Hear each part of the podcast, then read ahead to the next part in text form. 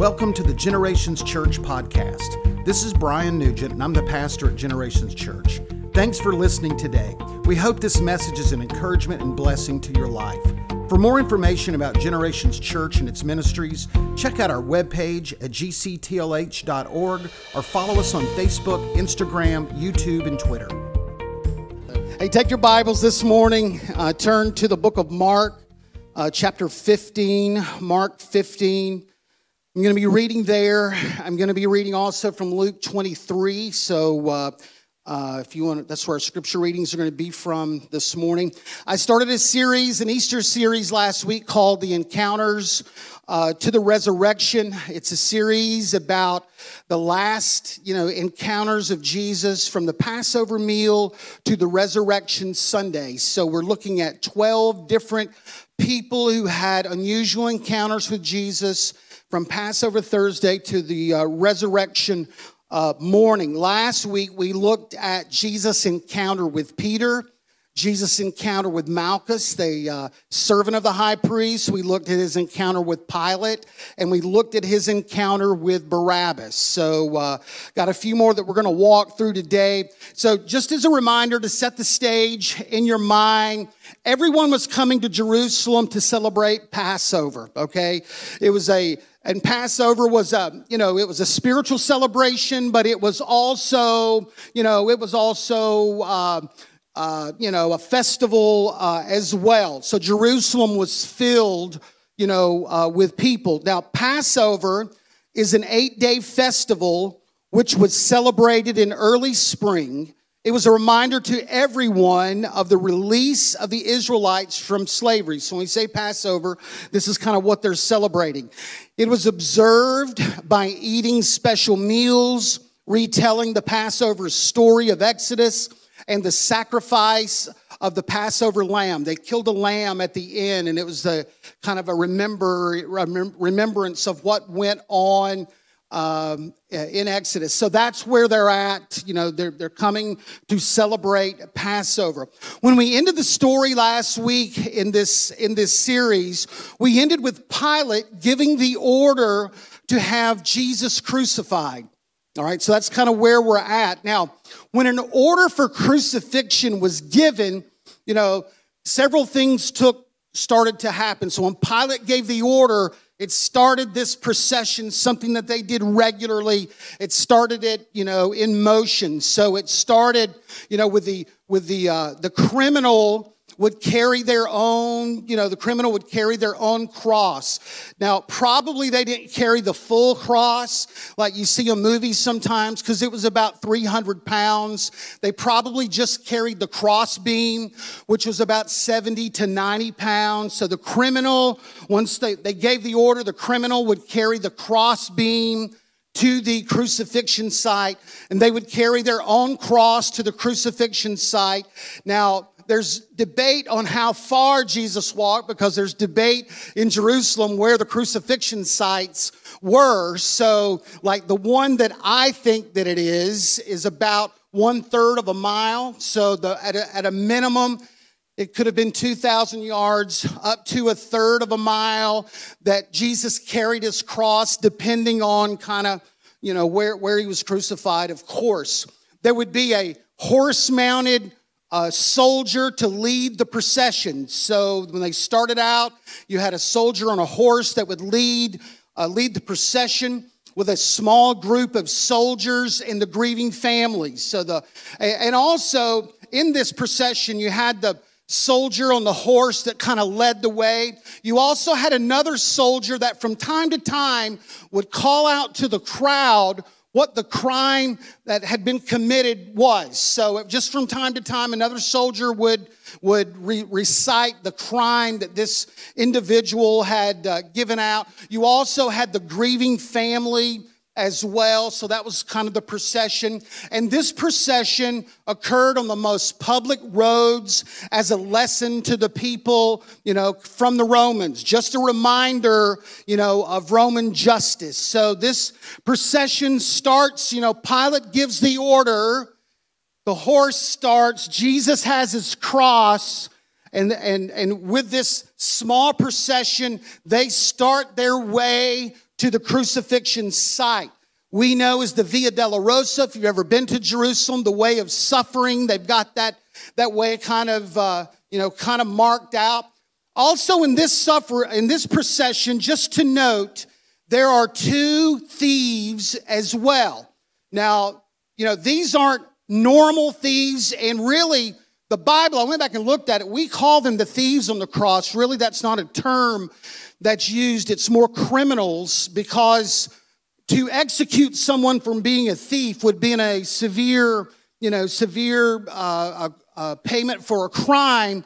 But just remember in this procession, the horse drawn carriage, the man that's calling out the crimes, the criminals, Jesus in this procession, the two, I'm still going to call them thieves on the cross, the criminals, the grieving family, and soldiers, three or four or five soldiers. So that's kind of what this procession was. And they start to walk this way. And after a period of time, we don't know how long that it is, Jesus collapses under the weight of the cross. He was very weak. He could not carry it any further.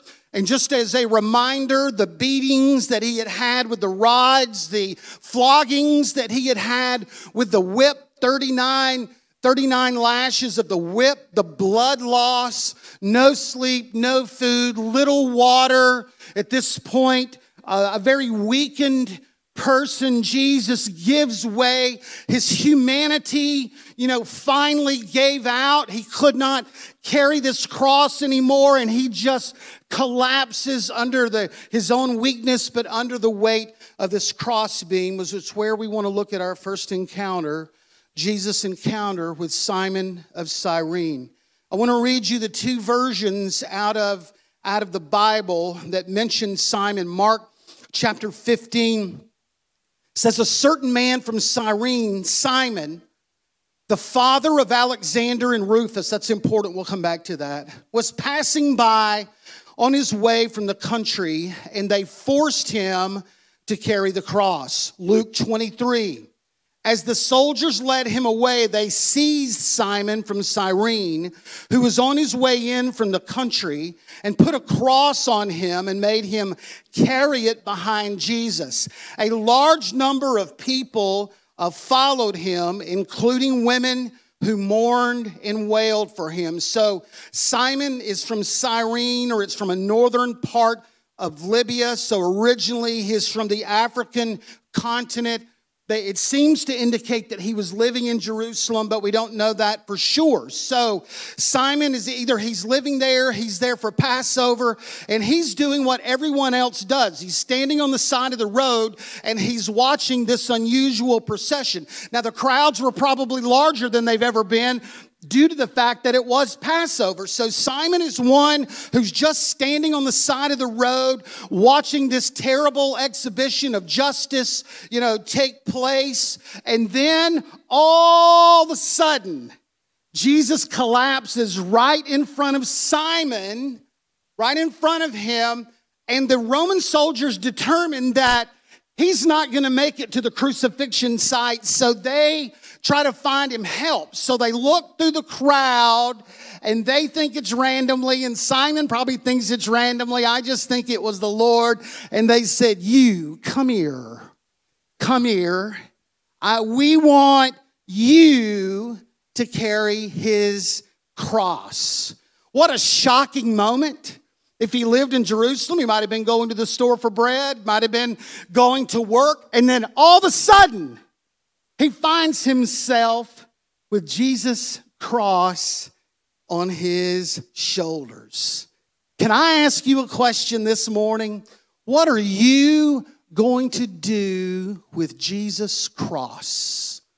Sometimes we go through life, we don't want to be religious, we, it's not our purpose to be a Christian or whatever, and then all of a sudden we are confronted with Jesus' life, his death, his resurrection, and Simon is confronted and finds himself, you know, carrying, carrying Jesus' cross. What are you going to do with Jesus' cross? What are you going to do when you are exposed to his suffering and the message that, you know, Simon's just standing there and then the, the, the love of, of the Savior is poured out right before him. What are you going to do with that? Well, Jesus had already talked about this moment for a minute a couple of years ago. He made this statement, and I want to read you the first part of it uh, out, of, out of Luke, uh, Luke 23. It says, Then he called the crowd to him along with his disciples and said, Whoever wants to be my disciple must. Okay? Disciple, what is that? What, what is he talking about? Whoever wants to be my disciple must do, and he gives three things. So let's talk clearly. What is a disciple? What is a what when we consider ourselves a follower of Jesus, a disciple of Jesus, what is that? It is a person who makes a lifelong commitment to Jesus. It's a person that says, Jesus, you can have my life. Learning uh, and living out his teachings and encouraging others to do so as well. So they're learning. They're learning God's word. There's this hunger to, to be more, to learn more about Jesus. They are living out. You know, we read his teachings and now it impacts our lives. So as we learn, now we're living like Jesus and we are encouraging others to do so as well. So he says, if you want to be my disciple, and I'm defining to you what that is a lifelong commitment to learn, to live out the teachings of Jesus and encourage others to do well. He said, if you want to be my disciple, here's what you must do. You must, they must deny themselves. I didn't, I didn't think I'm going to get a big amen on this. Denial is not our specialty, is it? You know? He said, You must deny yourself. Okay? You want to know the plan up front? Your plans, your dreams, everything you got. When you become a disciple, it becomes secondary to following Him. And along the way, there's sacrifice as well, whatever that may be. Sometimes there's difficult times because you choose to be His disciple, but He's telling you that up front. He's telling you, you want to be my disciple, you must deny yourself. And then he uses this term and take up their cross. Okay, what, what does that mean? Like back then, this is a couple years before Jesus' death. Why is he talking about this? They have no point of reference. We understand it now. It makes sense to us now. But back then, take up your cross.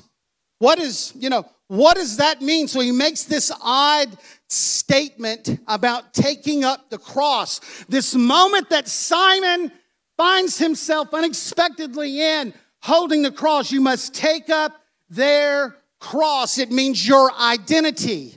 Now we identify totally as a follower of Jesus. Sometimes people, I, I, their identity is wrapped up in their jobs or in their successes or their failures or their family, you know, whatever. Their identity is defined other ways. He said, when you take up my cross, you are publicly identifying with me. Let me tell you something. When you carry the cross, you can't hide who you are and what you are.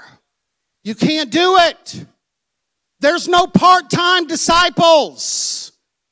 We don't carry this cross when it's convenient for us or when it's not convenient for us. We carry the cross and we let everyone know. As Simon stepped through the crowd, he's identified at that moment. We let everyone know that we are a follower of Jesus. You can't hide it. What's that? What, what, what, what are you doing? Why do you go to church all the time? Why? What, what, why, why do you go feed the homeless? You can't, you can't hide it. It becomes part of your identity. He says they deny themselves. You want to be my disciple? You deny yourself. You take up your cross and you follow me.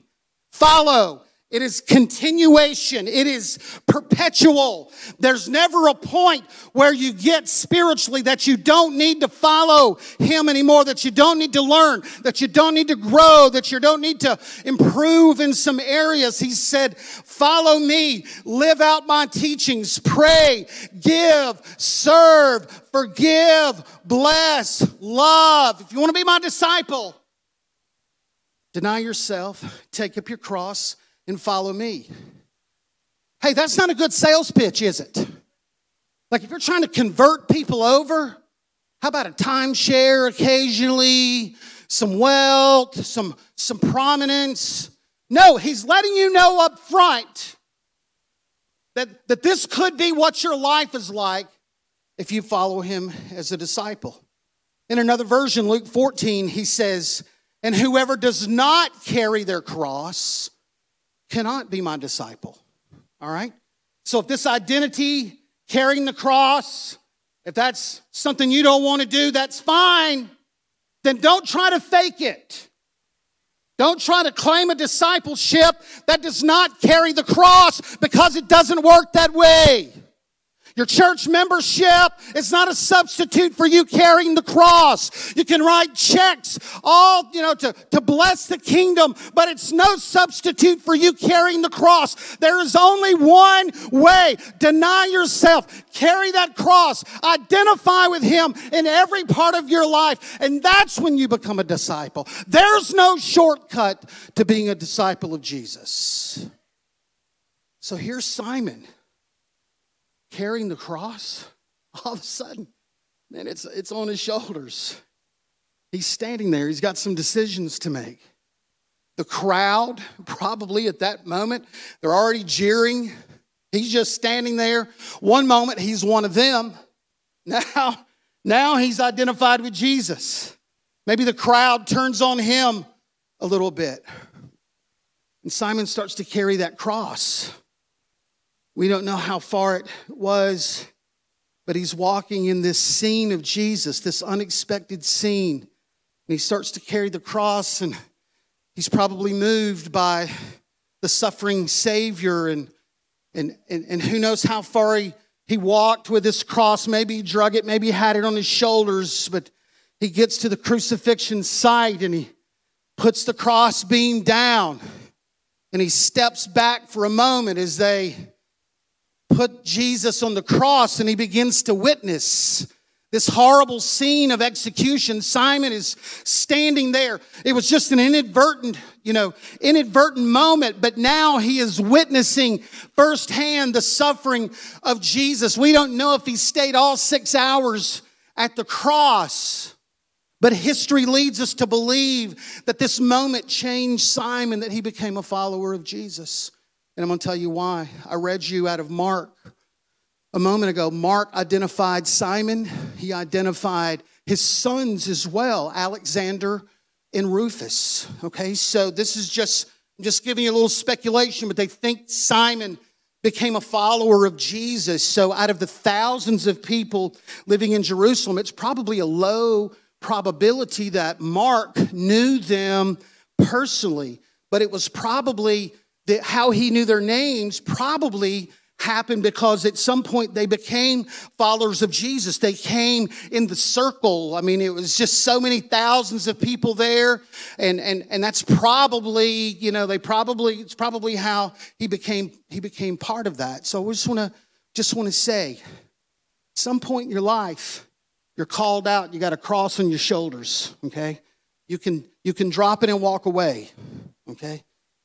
But I say, carry it. But I want to say to everyone here, I want to say to everyone here, when you carry that cross, there is a cost to carrying that cross. So let me just say, there's some blessings, there's some wonderful experiences, there's knowing Jesus in a powerful way. So it is not all, you know, just gloom and discouragement. But I want to tell you, he said, if you want to be my disciple, there's going to be times of denial, times that you're going to be made fun of or you can't go or do because of your identity with the cross and that you're going to live the rest of your life in perpetuity in serving in serving Jesus okay that was Simon's encounter with the cross let's look at Jesus encounters with the thieves on the cross. Let's look at his encounter. So he's, we're, going to pick back up, you know, on the cross.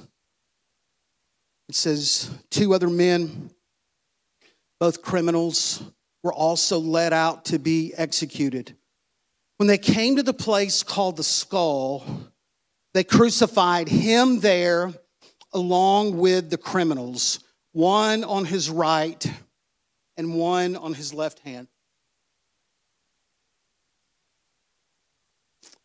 One of the criminals who hung there hurled insults at him.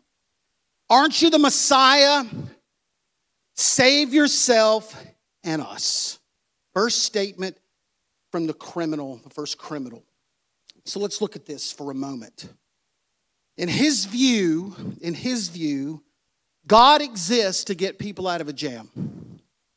God exists to get people out of a jam. And, and he doesn't require anything of us. That's kind of his view of God. He exists to give us out of a jam, and he doesn't require he doesn't require anything of us.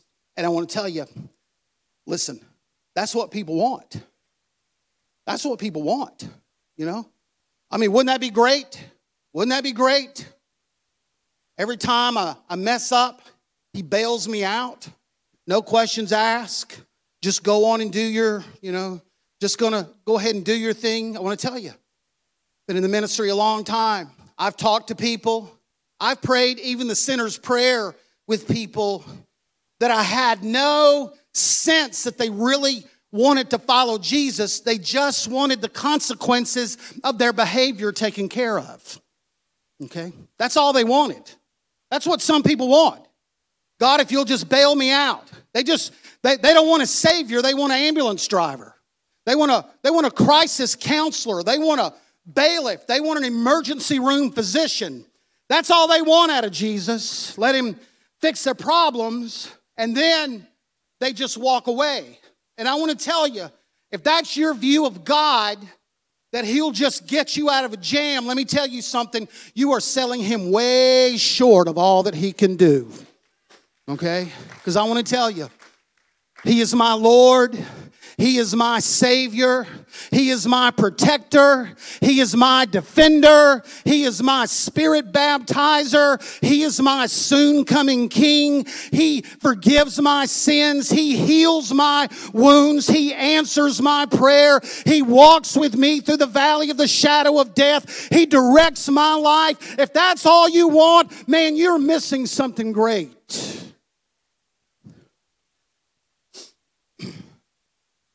Let me say this that's your view of God, if you turn to Jesus, He might just keep you from getting in a jam as well. Okay? You know, all the fun that you have of getting yourself in a jam. If you follow Him, He might just keep you out of those situations if you're obedient to Him. So that was the first criminal. Hey, aren't you the Messiah? Save yourself and me. Get me out of a jam. Let's look what the other criminal said. The other criminal rebuked him. Don't you fear God, he said. Since you're under the same sentence, we are punished justly, and for what we are getting, we, we're punished justly, for we are getting what our deeds deserve, but this man has done nothing wrong. Then he said, Jesus, Remember me when you come into your kingdom. And Jesus answered him and said, Truly, today you will be with me in paradise. The second criminal has a completely different response. Now, listen to me. Somewhere along the way, this criminal had been exposed to Jesus, had knew, knew some things about Jesus. Maybe, maybe at some point, you know, before this crime, he was there when they fed the five thousands with the fish and loaves. Maybe he was there when it said they had great crowds when they tore the roof off. Maybe he lived on one of the, the uh, seaside villages of the Sea of Galilee and, and kind of understood, you know, uh, uh, uh, uh Jesus' ministry. But it's somewhere, somewhere, he's got an understanding, a really good understanding, a good life theology. Look what he says, you know. He said, Don't you fear God? Don't you fear God? All right? Just remind me, fear God, acknowledge Him. Don't you, don't you, don't you fear God? So that means He's done this. Acknowledge Him, His power. Stand before, we're going to stand before Him and judge Him. Don't, don't you fear God? We're getting what our sins deserve. Man, that's huge. That's great theology coming from a criminal. Some of you don't even know that yet. Getting what our sins deserve.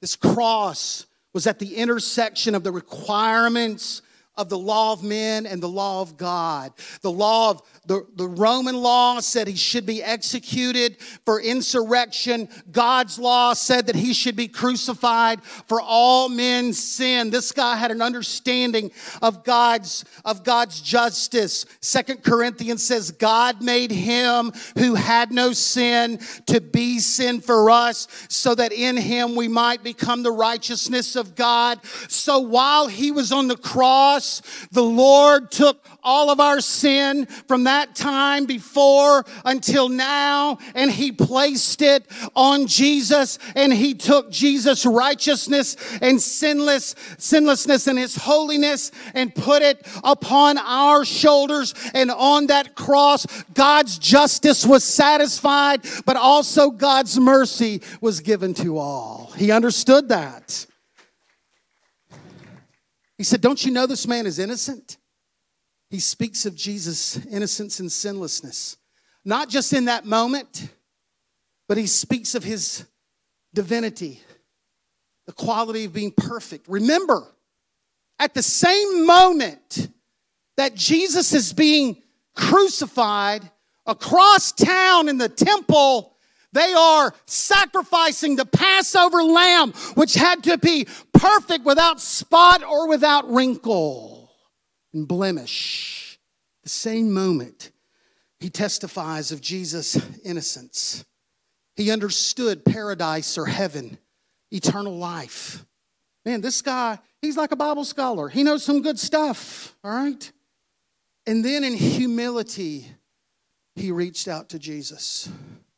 In humility, he reached out to Jesus. Can I just give you a couple thoughts from this? if he would have lived out what he knew, maybe some things in his life would have been different. Here's a guy who's got a decent foundation of understanding God. Okay? Maybe, maybe if he would have applied what he knew, maybe some things would have been different. What about you? Some of you raised in church. If I gave you a Bible test, you would do pretty well. You know some things about, you know some things about God. But this criminal chose to kind of keep this down in his heart, but continue to continue to live out, you know, the way the way that he was living.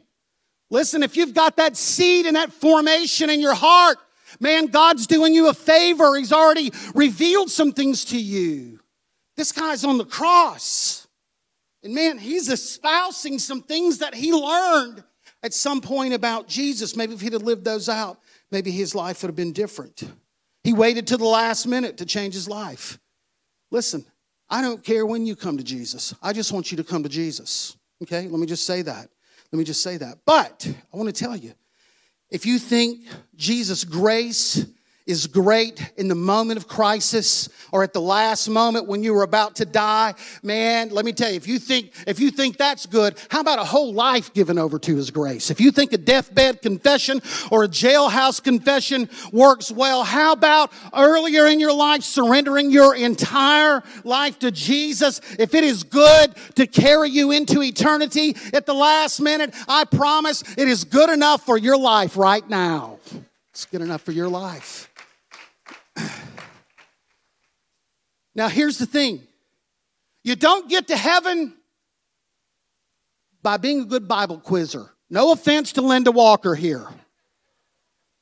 I'm going to get an email. Listen to me. Listen to me. We don't get to heaven or we don't become followers of Jesus just by knowing certain facts about the Bible. Jonah and the whale will not get you into heaven. Telling Bible stories, listen to me. knowing, knowing certain things about, about God. What got this criminal into heaven was that he reached out to Jesus in humility and just said a very simple prayer. Hey, can you just remember me when you get into heaven? And Jesus said, Today you're going to be there with me. Just listen to me. So it's not about all you know, how long you've been going to church, how long you've been a member. Listen, people get tangled up with that stuff. I'm just, I'm just telling you. Here's, here's all that it takes, okay? Very quickly, very quickly. If you will do three things, then God will do three things. If you will admit that you need God in your life, you, yeah, just like the thief, he didn't have a great prayer. I just need the Lord. If you admit that you need God in your life, you believe in what Jesus did for you on the cross, so, this isn't church membership. We're becoming followers of Jesus. So, we acknowledge when we say we believe in his death and his resurrection. And you confess, hey, I've, I've messed up. All of those things are kind of in that sentence of the, of the criminal. You know, all of those things are kind of wrapped up there. He says, First John, if you confess your sins, he's faithful and just to, to forgive your sins and cleanse you. If you'll do three things, then God will do three things. He'll give you a new life. He'll give you a new life. Next chapter, new book. You can, you can start over spiritually. There still may be some consequences of sin that he'll help you work through, but man, your identity as what you used to be has now moved, and you've got a second chapter coming. He'll forgive your sins. I just mentioned that and He'll give you eternal life. He'll give you eternal life. You don't wrestle anymore with, man, what if I died right now? You can't find anybody at the church. Phone rings and rings. Oh my God, the rapture, what's going on? You don't have that.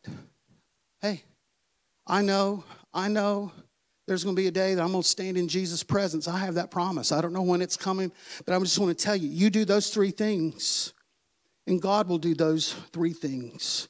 And that experience that that second criminal had on the cross of, of, of that immediate, you know, trans, transition of his heart, but also his body can occur with you. And let me just say, too, that's just like Jesus at his worst moment. He had moment, he had time for one more his focus was not on his own suffering. But there was one more person that was reaching, reaching out to him, and he gave that, he gave that assurance. That's, that's Jesus. That's Jesus. Let's look at his last encounter with the Roman soldiers. Jesus encounters with the Roman soldiers. So remember, I talked about it last week. so Jerusalem and Israel is under Roman occupation. Okay, so there are 700,000 people living in Israel or Palestine. There are 170,000 Roman soldiers that are there. Okay, because this is an armed occupation. It's not a concentration camp.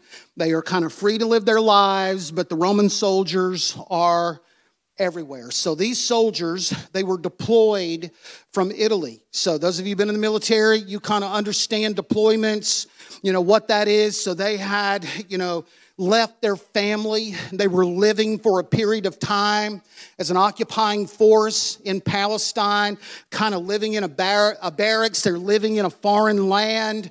And let me say, too, they're living as soldiers on deployment without their families, you know, Sometimes that doesn't always lend itself to good behavior. Those of you in the military, you know what I'm talking about. Okay, so the soldiers were on deployment from Italy. No real religious system in Rome, only pagan gods. So they didn't really come with great spiritual formation. They just had these, you know, these statues of these of these Roman gods. Living in Palestine had exposed them to a real faith in God. I don't know if you remember Jesus' statement. He makes this statement only one time. He said, Never in all of Israel have I found such great faith. Do you know who he said that to? A Roman centurion. Okay? A Roman didn't say it to the disciples, didn't say it to others. Remember the Roman centurion, his servant was sick, and he sent people to Jesus, tell him to come to my home, because I know if he just prays for him, it's Roman, Roman, Roman soldier. If he just comes, you know, that, that he'll be healed. And Jesus starts going to the servant's house, and the, the, the centurion sends other people and said, You know what? You're not even worthy that I come in my house. But if you'll just speak the word, he'll be healed. Hey, that's when Jesus said, and I'm sure it kind of was a jab at the disciples. I've never seen such great faith of all of Israel. And all the disciples went, You mean out of those heathen soldiers? You know? So living in Palestine had exposed them to something different than the Roman, you know, kind of the Roman, uh, the Roman way of life. But can I just remind you too, with that story, that the gospel is not for religious elites, only those that hear and believe the word of the Lord. Okay? So, Pilate gave the order for crucifixion, but it's the Roman soldiers that carry it out. Okay? Pilate is back in his palace dealing with his wife in the dream. He's washed his hands, but it's the Roman soldiers now that carry out execution. Now, maybe they didn't start this way, but now they had become hardened to carrying out physical beatings with rods, punishment by whips, and executions. Okay, so now this is just what they do every day. Okay, this is just how they live, how they live their life. Kind of like a MP. If you understand what that is in the military, they these soldiers work with the legal system. Okay, they are the bailiffs. They work, you know, with with the jails. They're doing the floggings, the beatings, the executions. So this this segment of soldiers, kind of, that's all that they do. Worship team, you guys can come. So Jesus' crucifixion starts, the actual crucifixion, standing around as they are placing him on the cross. Of course, are the centurions, the soldiers.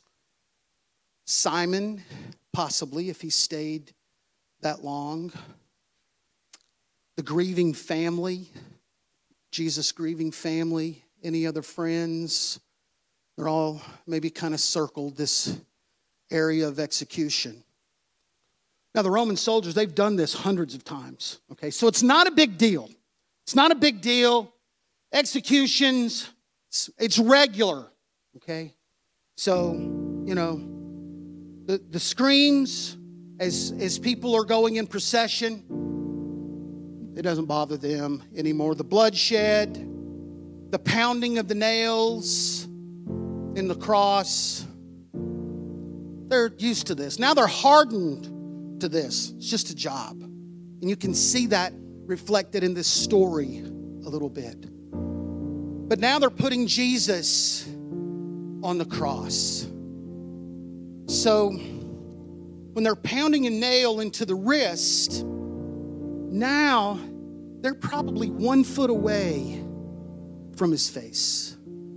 It gets really personal, okay? They're very close, very close. And Jesus does something on the cross that they probably had not heard before. Probably they had been cursed and ridiculed from people that are dying. But Jesus does something in this moment that is unusual. He prays for them. Father, forgive them, for they don't know what they're doing. He's praying for his captors. They've probably been cursed before. They've probably never been prayed for, you know. And but they probably just kind of moved in their own, you know, kind of doing their own thing. He's up on the cross for a while. And these hardened Roman soldiers, they they get into the moment and they they start joining in with the the Pharisees and they go, "All hail, King of the Jews!" That's a hardened person. Normally, when someone is suffering and dying, at least there's a little bit of reverence and respect to uh, for, for the solemnity of this moment. But no, man, this is fun time for them. All hail, King of the Jews. About noon, it gets really dark. Not like a not like a storm that kind of breezes through here. I mean, it says it is dark. Wow, this is unusual. Unusual occurrence here. But they're unmoved by this unusual this unusual canvas that God has put on the sky. And these Roman soldiers, they take the very clothes of Jesus and they start gambling over his clothes in front of his family. These are hardened, hardened kind of people. This went on, this darkness, for about three hours to the point where they didn't feel like they were dying quick enough.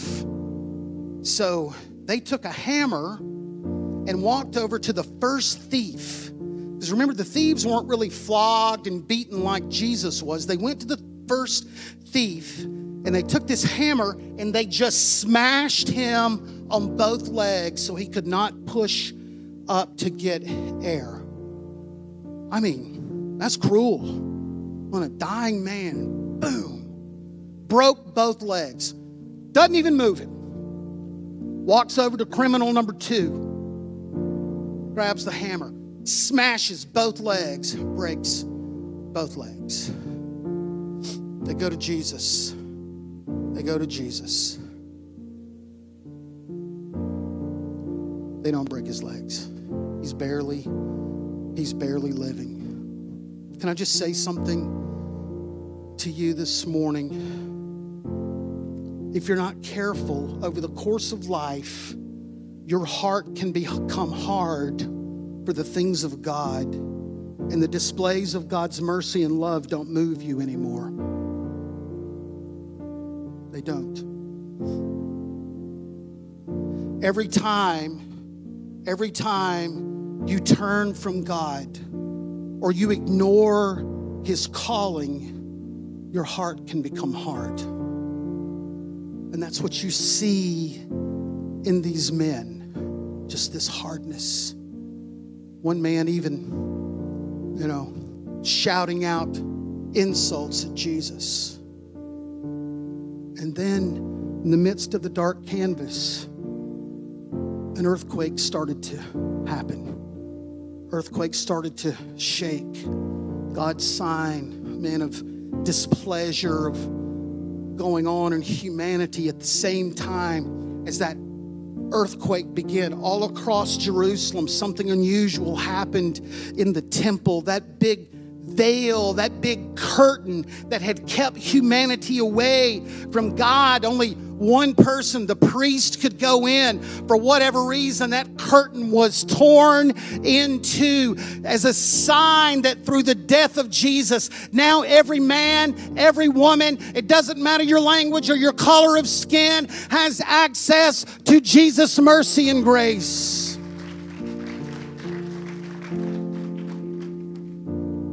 And with all of that happening, one of those Roman soldiers, had all that he could take, all the hardness, living away.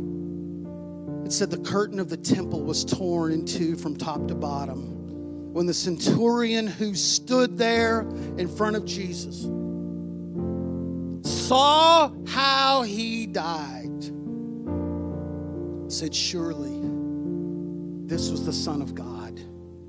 Not a great teacher, strong man, good moral man this Roman soldier, with all the hardness of his life, comes to the saving knowledge of Jesus Christ. Maybe it was the testimony, what moved him. Maybe it was the testimony of the other Roman soldier about his servant being healed. We don't know.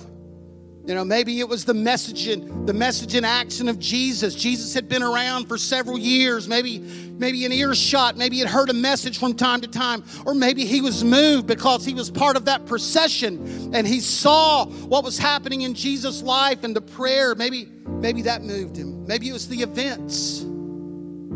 of what was happening, the darkened sky, the earthquake. Maybe it was a culmination of all things, a testimony from someone, a personal witness of Jesus of Jesus' life, maybe certain events that kind of moved in his life that made him go from the hardened Roman soldier to the follower of Jesus. Can I tell you this morning? He can take a hard heart and he can make it soft. If you're hardened by years of sin, you feel like you don't have your conscience anymore. What used to move you does not move you. What used to make you feel bad does not make you feel bad. I am telling you, you are not too far gone. Here's the promise out of Ezekiel I will give you a new heart, I'll put a new spirit in you. I will remove from you your heart of stone I don't feel, I don't feel God's presence anymore. I don't, I don't feel His drawing me anymore. I will remove from you your heart of stone, and I will give you a heart of flesh.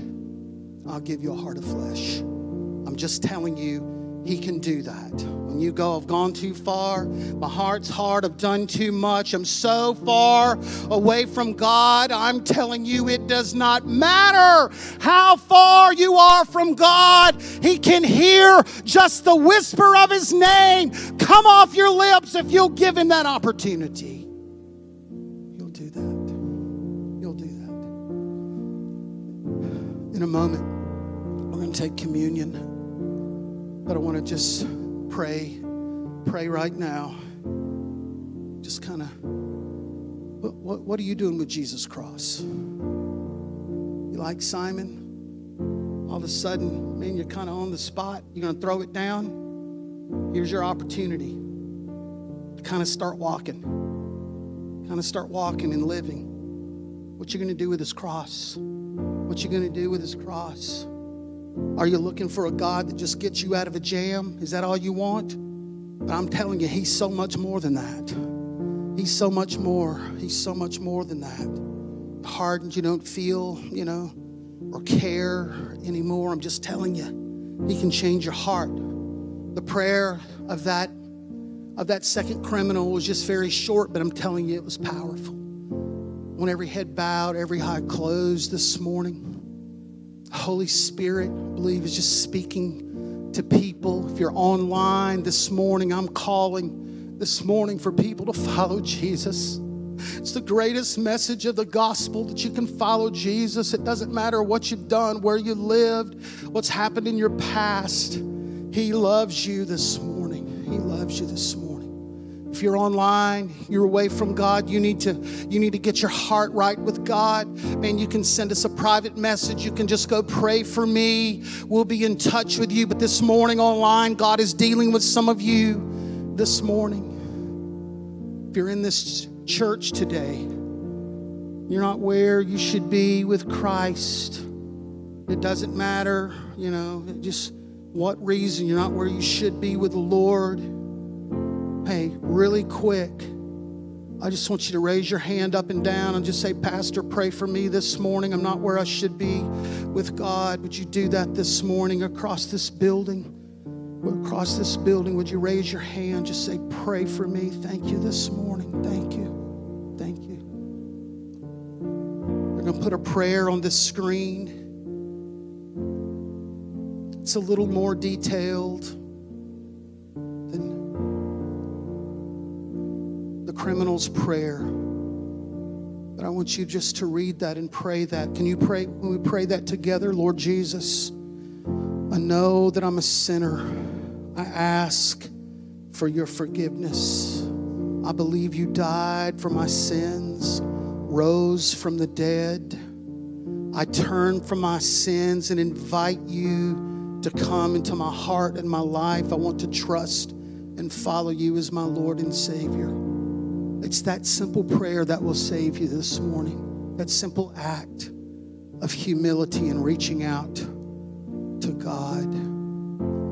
At the end of the service, I'm going to be down at the front. You can message me.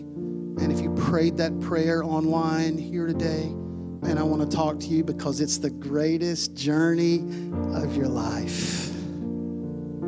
Amen. If you're here in the sanctuary this morning, our church practices open communion. You don't have to be a member here, just a follower of Christ. So just want to you to know that.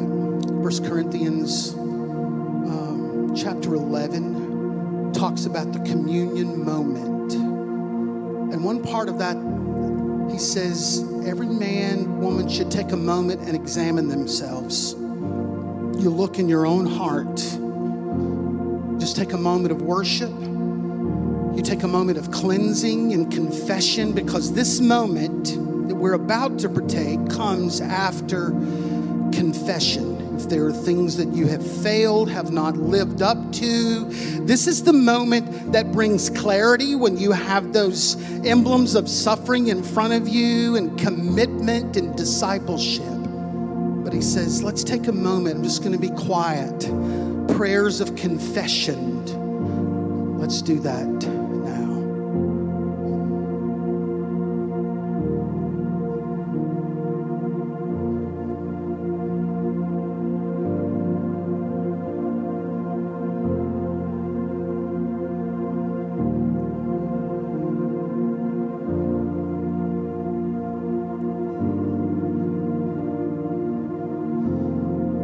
what Paul writes For I received from the Lord what I also passed on to you. The Lord Jesus, on the night he was betrayed, took bread, and when he had given thanks, he broke it and said, This is my body, which is for you. Do this in remembrance of me. With the bread in your hand, being mindful of his suffering, his broken body that we talked about. Let's protect together.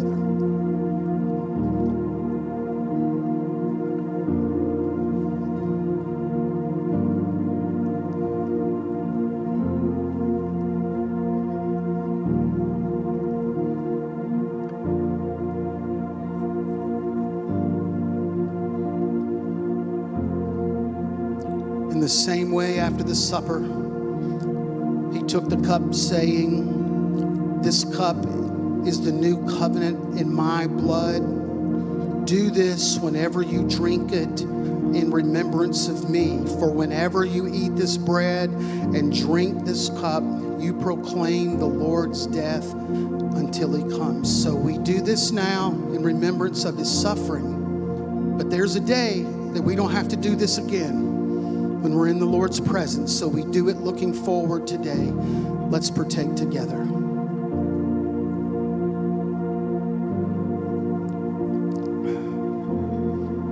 Part over the pa- part of the Passover meal was just giving thanks. Would you do that today all across this place? Would you just give him thanks this morning? Would you just in your own way, would you just give him thanks? Would you just praise him this morning? Lord, we worship you. So humbled, Lord. We give you thanks. Oh, God. Without sin, Christ died. We had no standing, Lord. No reason that you would do that broken. And you did. Come on, would you just stand? Give him thanks this morning. Just give him, give him thanks. Give him thanks. We're going to take a moment and just celebrate. Today's Palm Sunday. We're going to rejoice for a moment in this moment. Oh, would you just praise him this morning? Would you just honor him? His presence is here today. Thank you for listening to the Generations Church podcast. We hope you enjoyed the message today and pray God's greatest blessings on you. For more information about Generations Church and its ministries, check out our webpage at gctlh.org or follow us on Facebook, Instagram, YouTube, and Twitter.